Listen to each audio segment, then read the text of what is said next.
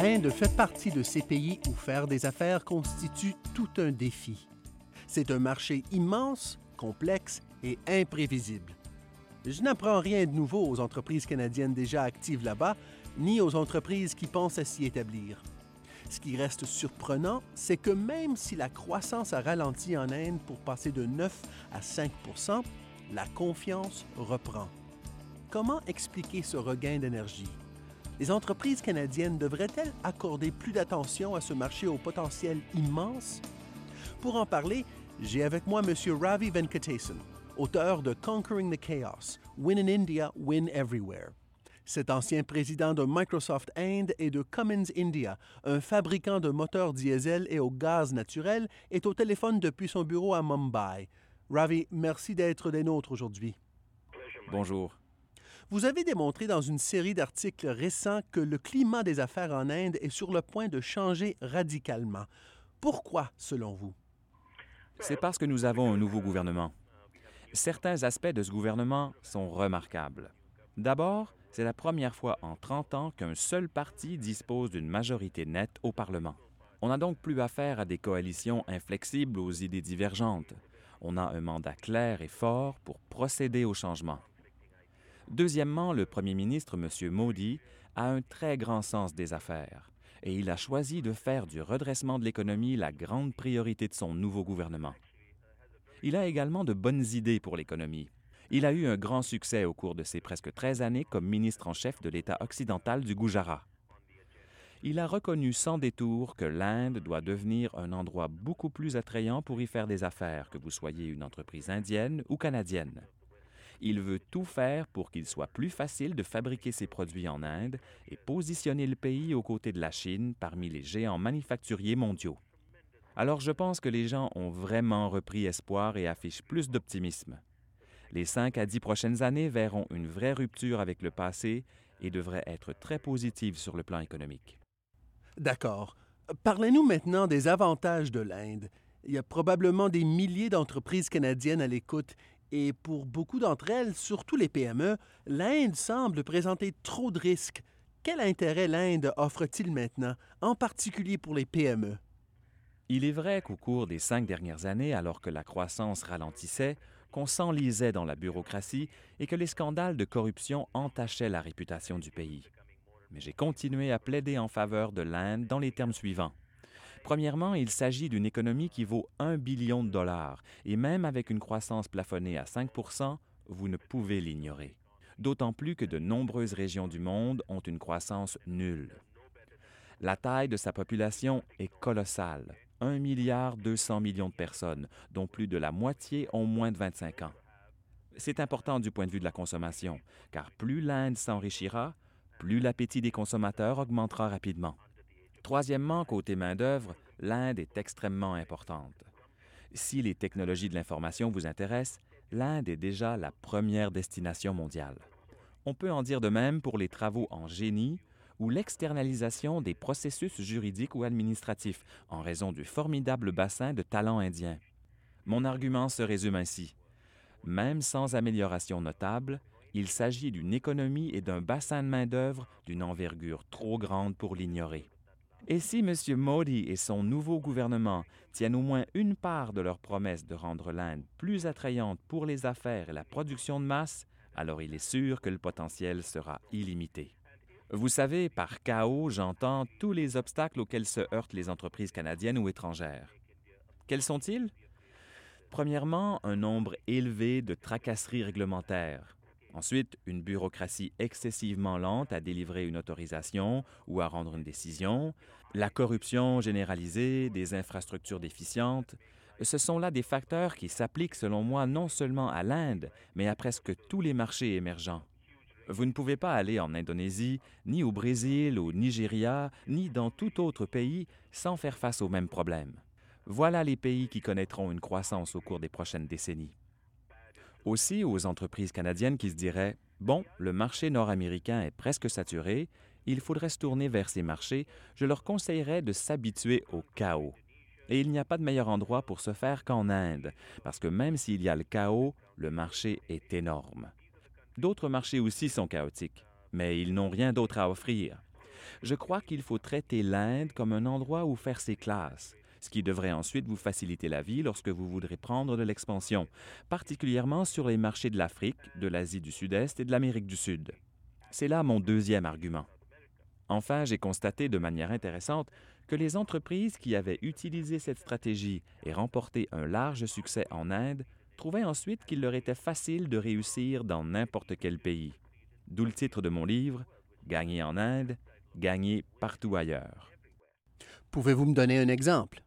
Prenons le cas d'une entreprise britannique de taille moyenne, JCB, fondée par JC Bamford, qui fabrique de l'équipement de chantier. L'entreprise était probablement la dixième à l'échelle mondiale dans ce secteur, loin derrière Caterpillar, Komatsu et les autres. Ils ont bien joué leur carte en Inde et aujourd'hui, leurs affaires ici représentent près du tiers de leurs activités mondiales et plus de la moitié de leurs profits. Leur part du marché de l'équipement de construction en Inde atteint 67% et ils devancent de très loin Caterpillar.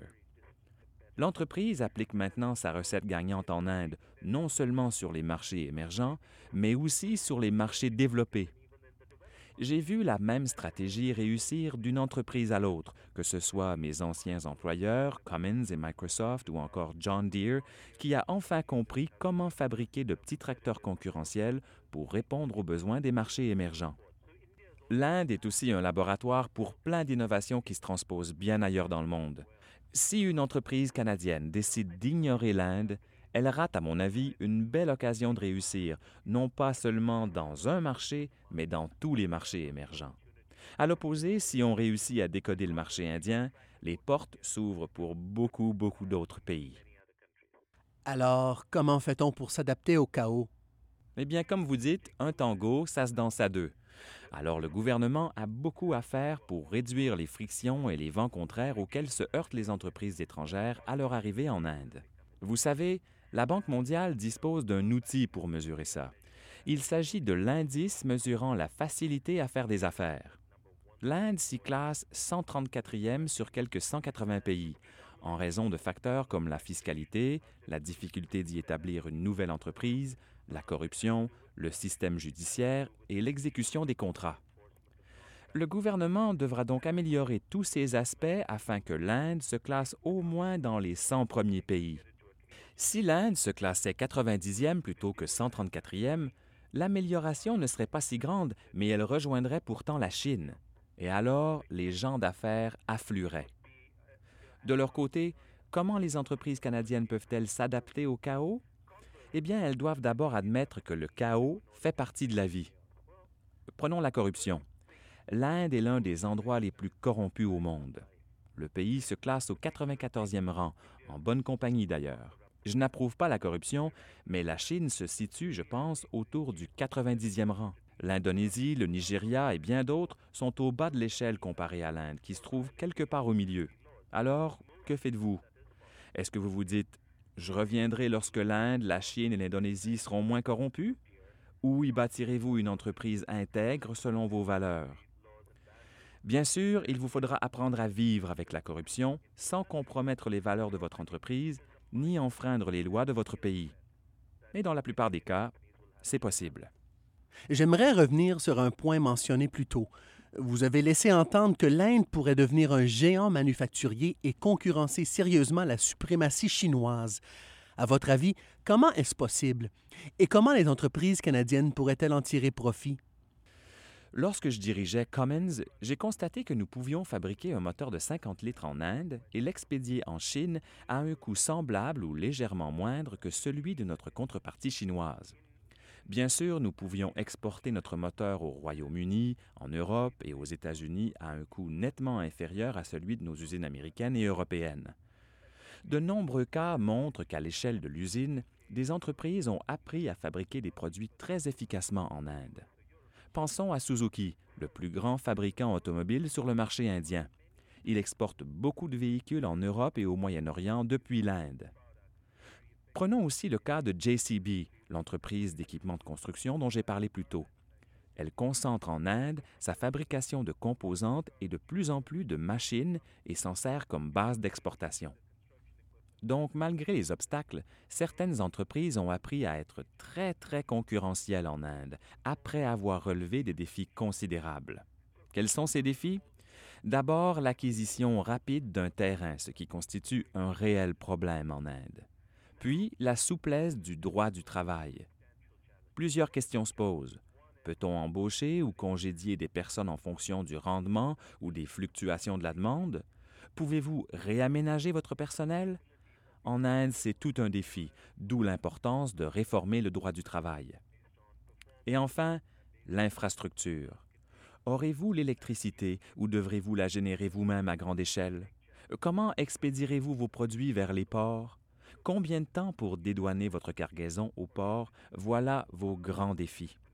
Si ce gouvernement décide de s'attaquer à ces problèmes, et je ne veux pas laisser croire que l'Inde menacera la Chine, ce serait trop arrogant, je pense que nous pourrions prendre notre juste place à ses côtés à titre de géant manufacturier.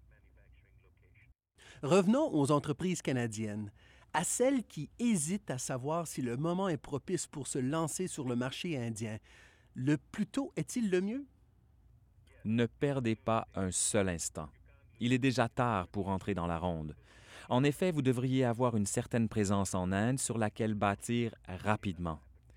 Il faut savoir que sur ces marchés, la croissance n'est pas linéaire. À quelques occasions, les portes s'ouvriront, des occasions se présenteront pour vous faire bondir en avant. Mais partant dur, comme ce fut le cas au cours des quatre dernières années, quand tout se déglingue, vous n'aurez qu'à vous mettre à l'abri et survivre. On prévoit pour bientôt une conjecture favorable qui durera de 5 à 10 ans. Ce serait donc bien de pouvoir compter sur une présence ici. J'ai un conseil pour les entreprises canadiennes qui n'ont pas déjà un pied en Inde. Allez-y, achetez votre billet d'avion, investissez une semaine ou deux pour explorer ce que le pays peut vous offrir et voir quelles sont les occasions pour votre entreprise. Puis prenez votre décision. Ravi, merci d'avoir été des nôtres aujourd'hui. Tout le plaisir est pour moi. Et j'espère avoir persuadé au moins quelques-uns de vos auditeurs à appeler un agent de voyage. Je n'en doute pas. Je m'entretenais avec Ravi Venkatesan, auteur de Conquering the Chaos, Win in India, Win Everywhere.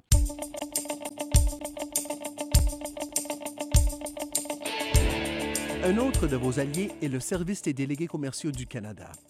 N'hésitez pas à consulter le site déléguéscommerciaux.gc.ca afin d'avoir accès au plus vaste réseau d'experts en commerce international à votre service. Je répète, déléguéscommerciaux.gc.ca. Ici Michael Mancini qui vous dit à la prochaine. Vous venez d'entendre une balado-diffusion du gouvernement du Canada.